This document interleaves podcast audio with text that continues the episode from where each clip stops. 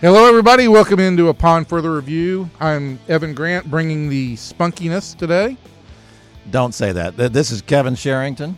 This is Barry Horn, and we've got to be more upbeat. We are more upbeat. That's why we've got Bob Sturm on the line. Bob, are you there? Hey guys, how's it going? I- It's great. This just is so awkward for me now to be actually interviewing you. This is good. I think it's awesome. So I'll try not to be, to I'll try not as hard to be funny as I usually am on the air, which goes over really poorly. But we've got a lot of cowboy stuff to talk about. It's your natural disposition, so just let the humor shine through. Yeah, to just try too hard always. Uh, Bob, you have it's Tuesday morning as we record this, and you've just posted your um, Cowboys offensive uh, decoding the offense. And Yes, sir. What have you found about the offense during this five game losing streak beyond the fact that it seems to be lacking a quarterback and, for the most part, a big time receiver? Yeah, the beyond the fact that they're horrible uh, without Tony Romo is, is is the understatement. They they went for 220 yards uh, on Sunday, which is brutal. 3.9 yards per play, which is beyond brutal, and uh, it's the fifth worst performance of the offense on a yards per play basis uh, since the Romo era began back in 2006. And what's interesting is that each of those games on the top five worst offensive performances during the Romo era, none of them included a Romo game. Um, you, had, you had Stephen McGee uh, against Philadelphia in 2011. You had Brad Johnson in 2008. His two starts. You had uh, another Brad Johnson game, the final game of 2007, when Wade kind of sat everybody. I think Romo played two series, and uh, and then this game. So if anything, we've certainly verified the fact that Tony Romo is really good and all of his backups are not. And uh, so that's the first takeaway. Otherwise, you know, as you start to look at the numbers and you try not to bog down in the 0 and 5 because that's real um, simple and maybe lazy analysis. So you try to look at what what components are going into their success or lack thereof. And the two things I was working on today was just this overall running game. Where is it uh, year to date compared to the 2014 season. And that's a very high bar because in 2014, at this point of the year, they were pretty much number one in every rushing category. And they also had Tony Romo and Dez Bryant to keep everybody um, honest.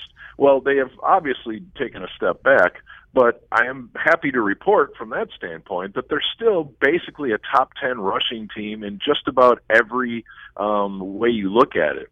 Uh, so they've fallen from number one to 10, but I would argue that that was probably going to happen the second Tony Romo hurt himself, and it really has nothing to do with the running game as much as it has to do with how teams are defending the Cowboys. Well, I would What think is- I would think that if you after losing DeMarco and the leading rusher in the in, in the league, that if you stayed in the top third, at the top tier of of rushing teams in the NFL, that that would be expected. You know that there's going to be some drop off there. Yes, and and and so what that is all very good. I think the running game is still solid, and you can hang your hat on that to a certain extent, especially if you get any quarterback play. What is a little disconcerting, and I've been working on this for a couple weeks now, um, is that all of their running production, at least the good part of it, all seems to happen in the first quarter of these five games without Romo. Meaning, um, for whatever reason, on their first drive or two, they can uh, put some nice runs together. And their production, 41% of their rushing production without Tony Romo has been in the first quarter. So that would lead me to two possible conclusions. One, the uh, pregame script, Scott Linehan, just like every other offensive coordinator in football, pretty much maps out their first 10 to 20 plays, and they really emphasize those on Wednesdays and Thursdays in practice and uh, they, you know, perhaps there's a little more comfort level there, and and and whatever that may lead to. But the second idea is probably closer to the uh, uh, the actual truth, which is, you know, defenses are uh, giving the Cowboys an opportunity to show what they're capable of on those first two drives. The, the quarterback uh, demonstrates that there's certain parts of the field he's not even going to look at, and then they adjust their defense accordingly to pretty much gang up on the running game. And I think that's why we're seeing all of their good runs are pretty much in the first quarter, and then they vanish for the rest of the game. Do you think there's been an upgrade in quarterbacks when they moved to Cassel from Weeden? Well, it certainly looked that way. Uh, Cassel was making throws in New York that Weeden was not even considering. and Weeden was playing an incredibly safe, cautious style of quarterback that I thought was kind of holding the uh, offense back. Not that Cassel is any great improvement uh, in terms of a starting quarterback. He's not, but he, but I think he was a little more aggressive. Well, what happened in New York, of course, was three interceptions on three consecutive drives. And I think what either happened is the Cowboys grabbed the reins and pulled them way back and said, "Look, we cannot give away uh, interceptions like this. We've got to alter how we're allowing him to throw." Or the other possibility is it just got into his head that I have to stop risking the throws. And I think the first pass that he threw to Dez, and maybe not not the first one, but the one over on the sideline where Richard Sherman almost had an interception on on kind of a ten yard comeback that really seemed to, to spook Cassel. So basically, what happened is Cassel has turned into Brandon Weeden in just two weeks, and I'm not positive why that happened, but there's no question now. And I put this on today's blog. His throw chart, all of his throws are within five yards of the line of scrimmage now, for the most part, except a couple design shots down the field to Dez and kind of a jump ball situation. So they're basically the same quarterback right now, which of course is very bad. All right. So, what's your take of those two of, of those two options? What is your take? Do you, in your gut, do you feel like it's the Cowboys pulling the reins back, or it's the quarterback? Because I think you addressed this a little bit yesterday on the show, in that it does seem like maybe the Cowboys are a little bit overly cautious, and with as many missing pieces as they have, don't you have to go for a little bit? Aren't you kind of pressured into making a few more high risk plays to try and open something up? Yeah, I, I, that, that's my main conclusion is that their head coach is pretty much maybe uh, the most conservative head coach in football. Um, it would be difficult to say, you know, one through 32, who takes the most chances and who doesn't. But certainly when you talk about who takes the least chances, Garrett's in the top five. Uh, he seldom goes for it on fourth down. He seldom, uh, you know, is uh, running the onside kick. Various things that we would uh, use to measure whether a coach uh, has a sort of gambler in him. And uh, in the case of Garrett, he doesn't. But I still think he's a fine coach that showed last year. But last year, he also had the better team on the field most weeks. So now we're seeing the exact opposite. They're entering games against uh, two of their last three games were against the two teams in the Super Bowl last year. So even with Romo and Dez, you were probably going to be underdogs in those situations. But without them, you are decided underdogs. So why you've got to be we, riskier. You've got to why, be willing yeah, to take some chances. Why, yes, why are we coaching games as if we're the favorite when we're clearly the underdog here? And yes, you've got to be more aggressive in your disposition. And I think that leads over to their play calling and to how they instruct their quarterback. And and basically they trust Tony Romo. They don't trust anyone else. And and that's that's fine. That's logical. But it's also not going to help you win games that you're probably not supposed to win. All right Bob I want to point out here that on Sports Day on air yesterday not once, but twice, I cited you for that very uh, viewpoint that he needed to take more chances, especially if you're the underdog. You have to do that. So I want you to know that we're, we're plugging away for you here, even on television. Yeah, but what, what but, with but, this but, offense, what constitutes his chances? Well, uh, uh, that, that, that that's the point. I, I, think we you know that really needs to be explored here with this team. Yes, sir. So so we're uh, when you so I'm I'm at the New York game. So the the big benefit of being at a game is that you can watch something besides just the football. And so you're you're you're looking across the field, and I'm seeing what Matt Cassel is seeing, uh, presumably when he's he's making throws. And and I think we should point out that that throw that he made to Devin Street in the back of the end zone was a wonderful throw, wonderful play, wonderful throw, wonderful catch. We didn't see Brandon Weeden come close to making a play like that when, when he was a quarterback in the team. So uh, so we saw that we saw that now. Now I watched the game the other night against the, the Seattle or the other afternoon. I watched that on television. Now, I'm only seeing you know what the what the television allows me to see. You're breaking down the film when you watch this on film, are they bracketing people? Are, are, are we seeing, uh, is the reason Cole Beasley has disappeared from the offense because he is getting double teamed? What's happened? Well, what's interesting, uh, honestly, is uh, of course, as you would expect over the course of 60 plays, there's different stories on just about every snap. But in general, what they're doing with Cole Beasley is really confusing to me. Uh, they he does not have a catch with Matt Cassel at quarterback. Let's start there. And uh, he was on pace after five games for a 70 catch, 700 yard season.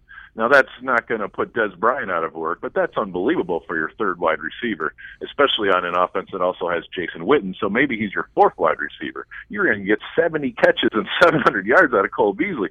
In these last two weeks, he's been open uh, uh, on a rather frequent basis in New York. He was open a few times, but they're not really looking at him. What I found interesting this week, though, and this might have been a covered thing, and this might have been a let's get Dez going thing from the slot, but they're running Cole Beasley repeatedly on vertical routes which is something they would never do with Tony Romo. They would ask uh, Beasley to work the underneath with those little pivot routes, those option routes where he's basically trying to shake his uh, his corner and, and get open for you know six yards and then run him into space where he can move the chains. What's Cole Beasley so good at doing? This week they ran him vertically. I want to say. I don't know, 10, 12 times, which probably is the most he's done in his entire career. And they're never even looking at him. Uh, so, so are they setting something up, or are they just trying to get him to pull traffic out of the middle of the field so somebody else can uh, can do it? Well, whatever they're doing, it's not working. Um, going back to what should they be doing that would be more aggressive? Basically, it comes down to this: they had the ball inside the Seattle 25 on three occasions on Sunday, and so that's nine plays before you bring on Dan Bailey. And really, on all nine of those plays, um, by far, the riskiest thing they tried was the Darren McFadden running back pass, which I think is, you know, I guess it's great if it works, but it's it's it's not really aggressive. It's more uh, desperation. Uh, desperation. It's more reckless than anything. Uh, but as far as what are we asking Matt Cassel, who's been in the league ten years, to do? Um, they really, it was that last drive when Hardy had the interception is a great example. They ran the ball on first down, so now they're second and four from the 12, I want to say, second and six from the 12. And on those two plays, they ran um, basically horizontal passes that in each case, the line of scrimmage is the 12, but each case the ball lands at the 15. And uh, one time it was to Beasley. It was a poor throw. It went incomplete. On third down, they did the same thing to the other side to McFadden, and he, you know, got to the nine. And in all those cases, they're never even asking anyone to pass defend. They're throwing the ball safely and hoping basically on a wide running play that somebody can move the chains. And what I'm saying is Richard Sherman can't guard everybody. So I've got Terrence Williams and Cole Beasley and Jason Witten and Dez Bryant I've got to get down at the 12 yard line. I've got to ask a veteran quarterback to make one throw into the end zone. And on second down and on third down, we're going to try to get seven points here. And if not, then we'll take the field goal. All right, but, but they were they were clearly it, it looked like to me that they were clearly somewhat intimidated by Sherman's presence on Dez. Correct? Yes. Yes. Okay. So if they take if if somebody's going to try and shut down Dez, and obviously not every cornerback is Richard Sherman, but if somebody's going to try and shut down Dez, What's their vertical option? They don't trust Terrence Williams. Well, I, uh, again, I'm saying I've got two plays from the 12 yard line, and you can do it with uh, multiple tight ends. You can do it with multiple wide receivers. We can we can put Dez on one side and try to draw a safety over there and get man on the other side. We can try rub routes. But the last thing I need you to do is to dump it down to uh, Darren McFadden and, and, and ask him to beat uh, KJ Wright and Bobby Wagner to the sticks. It's super, super careful and conservative. You're settling for is, the field goal on third down there. You're not even trying to get the first I, down. I, I mean, I think they were settling for the field goal on first down. You know? yeah, I think I think you made the point yesterday that it, in those two drives, it looked like they should have just brought the the field goal team out there on first down. They they were very very careful, and my view is when you're a decided underdog and you get to the fourth quarter and you have a chance, you've got to have the faith in your team that either we're going to uh, aggressively throw to the end zone and take a chance here, we're going to either go for the jugular or we're going to die trying. Um, to take the passive approach means you got a two point lead with 14 minutes to go, and you're asking your defense to uh, to to basically win a 12-10 game, and I just don't think that's reasonable. How? Uh, uh why don't you join me in putting the blame squarely on Hardy? How do you get tackled by a quarterback? that that tackle hurts. You'd like to think that Greg Hardy would could uh, could deal with Russell Wilson, but uh, uh, Hardy is playing at a super high level. Uh, I, I was just watching him this morning on uh, plays that he did not make, just plays where he's in the vicinity, and that guy um, to his credit, and uh, there isn't many people, there aren't many people crediting him, and and and nor should they be. Uh, but if you just purely look at the ability of a player to play football and to uh, get to the ball on every occasion, Now, Hardy has some real ridiculous traits as a defensive lineman, and uh, and uh, I, I kind of expected him to take that to the end zone. But but overall, he's clearly their best defensive player right now, and maybe their best offensive weapon. Yeah. All right. Uh, let's let's get back to the point about uh, quarterbacks and what we expect of them, and, and, what Jason Garrett expects of them. Because let's let's assume here, I'm going to assume that that that Matt Cassel did not suddenly become afraid uh, to throw the ball downfield. He, he may have, but I'm I'm going to assume that, that that they told him this is this is what we're going to do. We're going to have the same plan that we had last year when we beat the Seahawks, and we're gonna we're gonna do this the same way. And basically, Tony did go vertical a few times in that game, but but with not a lot. Uh, mm-hmm. So let's assume that. And let's and let's look at Jason Garrett's history with quarterbacks, Jerry Jones' history with quarterbacks, and specifically backup quarterbacks, guys you're going to build uh, the, the program with here. Is it probably too much to say that Jason Garrett's attitude is if our starting quarterback is out, if Tony Romo is out, it, look, it's all it's all hands on deck. We're going to have to really dumb this down. We're going to have to be really safe, and we're going to have to, you know, it, it, in other words, it drives him to be even more conservative than he normally is. Yeah, I, I think that's spot on, and I think that might work against Jacksonville or Washington or somebody who's equally uh, inept on offense. But man, you're playing the the Patriots. You're playing Eli Manning on the road. You're playing uh, Seattle. These are teams that uh, can score. Uh, although the Seahawks right now look pretty feeble offensively as well, but but comparatively speaking, they they they look like uh, world beaters. Um, I I just look. There's too much consistency. I told you guys about the five worst starts in the Romo era. Right there's too much consistency in the way their backup quarterbacks play the position to argue that it's not on some level how they're coached. I believe the backup quarterback here is coached incredibly conservatively, and you, you might say that happens everywhere. I would disagree. Uh, I've seen, uh, for instance, those Josh McCown starts in uh, New Orleans. Uh, Luke McCown, forgive me, one of the McCowns. Uh, There's was, a bunch of them he made the start in uh, Carolina. I think I think in week three, the week before the Cowboys played him, and he's throwing the ball down the field, and uh, you know trying trying to basically uh, challenge the secondary that uh, at least stay awake back there. And and I, I guess my view is um, to your point about Romo last year in Seattle. It's not that he made 10 throws down the field. It's that they were afraid that if they let their guard down, he might and that threat is actually more um, more powerful sometimes than the reality. And and and I think the Cowboys' um, opponents are not feeling the slightest threat, whether it be Weeden or Cassel. And I think that does go back to, on some level, the way they're coached, which to me uh, is a little difficult when we look ahead to the next quarterback that's going to be trained by this coaching staff. Uh, when they do spend a first or second rounder on the heir apparent to Tony Romo's kingdom. I, I wonder if they're capable of coaching a young quarterback to say, you know, it's okay to trust your arm and to trust your eyes and to try to fit a ball into a tight space once in a while because that's what it takes to win at this level. Bob, how ironic is it? Because as we all know, what was Jason Garrett when he played in the NFL? Yeah, backup quarterback. So is, is, Uh, why above he came in and he had he had a great Thanksgiving Day game. He, when he had a chance why is he so unwilling to see that I, in, in another backup quarterback? I, I I've thought about that Barry and and my conclusion is if ever a backup quarterback had a supporting cast that your job was not to screw it up it might be the backup quarterback of the 94 Dallas Cowboys. And therefore his job as a backup quarterback, at least at that portion of his career, he obviously played much longer. But uh, when I think of that famous Thanksgiving performance, I think, man, you want to talk about Pro Bowlers and Hall of Famers at so many spots. Maybe that's what the situation called for. Um, but uh, you know, and you Cowboys, could rely on that defense to win games. You you you can't necessarily rely on this defense to win games right now which is I think how they're managing how they're managing their personnel. Although I would say in this in this particular game, he was almost right. I mean, and, yeah. and I, I disagree. Yeah. I disagree with the way his approach as well. But let's give him the credit for that. They were almost right. Uh, That's right. Uh, so they they were very close to doing. it. I'm sure that would be his argument that we were right there.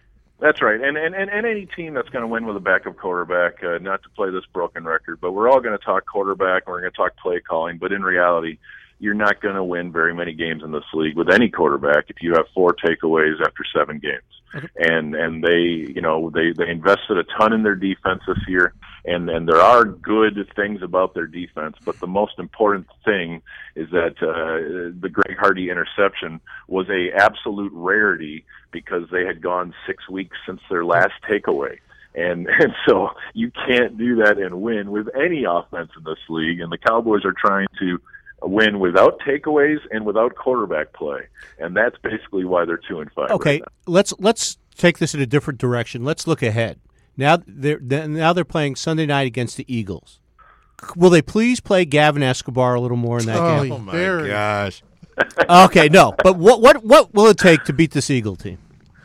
Well, I you know, thankfully the Eagles uh, as the offenders on three of the four Cowboy takeaways this year have at least demonstrated the willingness to uh, give you a chance to stay in the game because their offense is uh, just as frustrating to their city as this offense is, is to ours, and yet they have their full complement of players uh, generally healthy, and so um, it's it's it, it, it's the Cowboys' chance, of course, relies on their ability to a generate some offense, which you know, I'd like to think that New York game, uh, you could at least approach um, duplicating that. And and going back to you know the three interceptions that people talk about and how uh, Kevin it almost worked against Seattle. It almost worked against New York. That even with those bad throws, without the kick return, they're probably in a good position to win that game as well. So you know, we're going with a lot of ifs and buts right now, but I really think the Cowboys have to figure out a way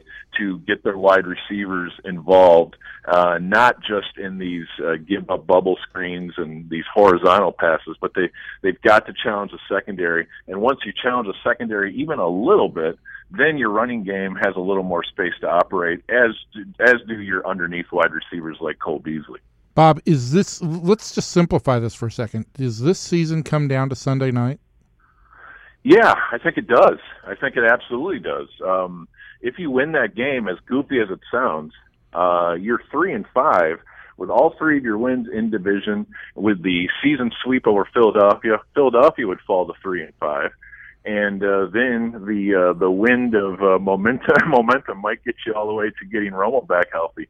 I do think it's still salvageable, but I realize with each passing week, I sound more ridiculous saying that. I, I don't know. I mean, I keep looking at it and thinking that each week, that if they don't win this week, this season is over with.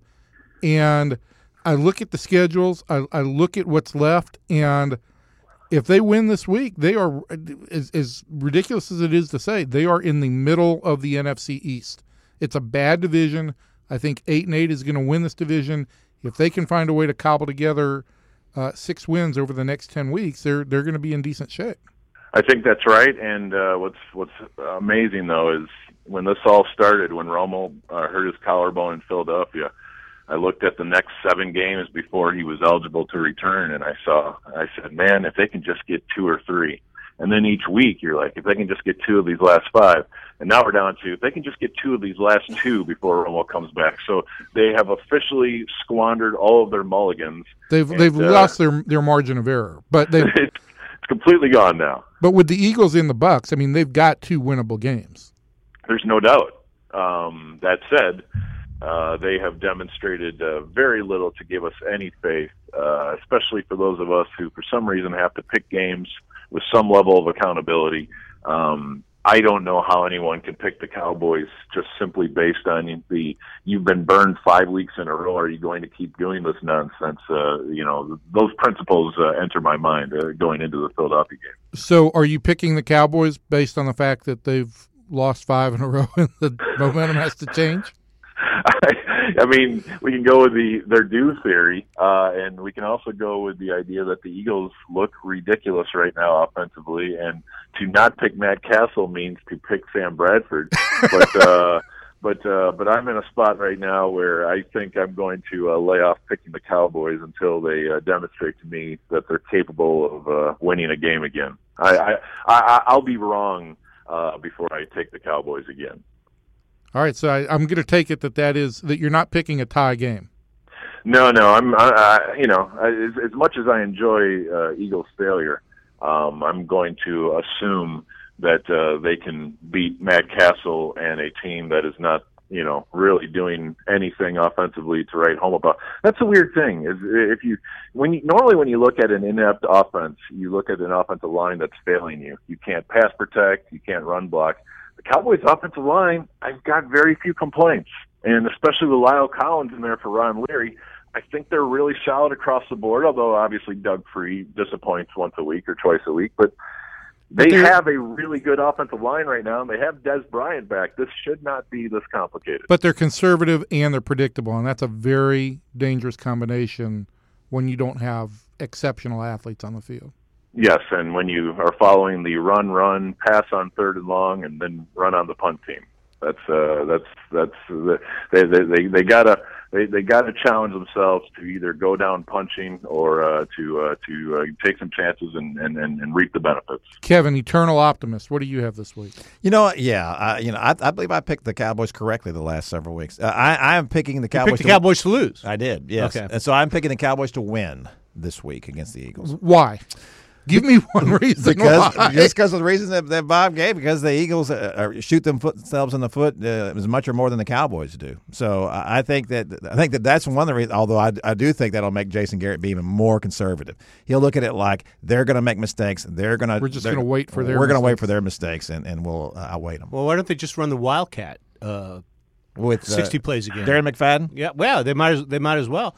But uh, I'm going to go with Bob. I'm going to I'm going to go with the Eagles. I think uh, they're due. Just you know, you, people say the Cowboys are due. The Eagles have to be due. I'll go with the Eagles by ten. Ten. Wow. Ten. That's a lot. Just call me Evan Homer. Oh. I mean, you guys you're, have all you're going picked, with the Rangers. You guys have all picked the, the Eagles. I might as well take the Cowboys. At least I look like I think for myself here. I have no reason to pick them. There's no reason they should put a winning performance together. That said, how exciting is it going to be to watch that Sunday night football game? Sounds like a real classic. Barn burner.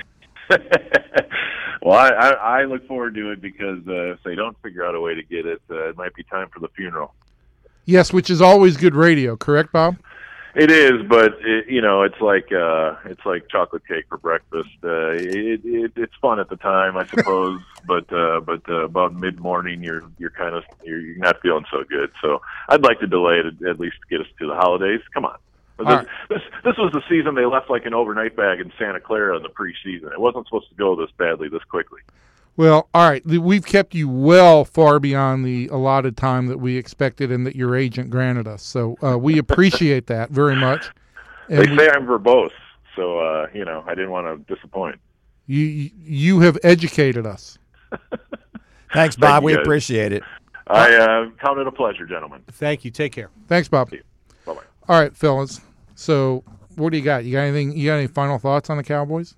No, I, I think Bob said everything. I, am just glad nobody brought up Steve Spurrier to come in here and be the uh, take over the offense. Uh, listen, I think I might go for that now. You know what? I think I might go for that one. That wouldn't be conservative. I guarantee no, you. No, it would not. And the, and the press conferences would sure be a lot better. Press conferences would be fun, and then every time that you wrote something um, the slightest bit controversial, you'd get a call at about six forty-five in the morning. That's that's I, and the only reason I bring him up is that's because in another podcast we had a expert on the University of Texas advocate or say he thought Spurrier would be a good offensive coordinator at the University of Texas. Yes, we did. And he, and that, that, that's an ender again. Just once again, that whole thought is an ender.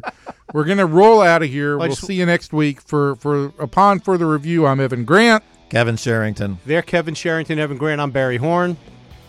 Goodbye, everybody.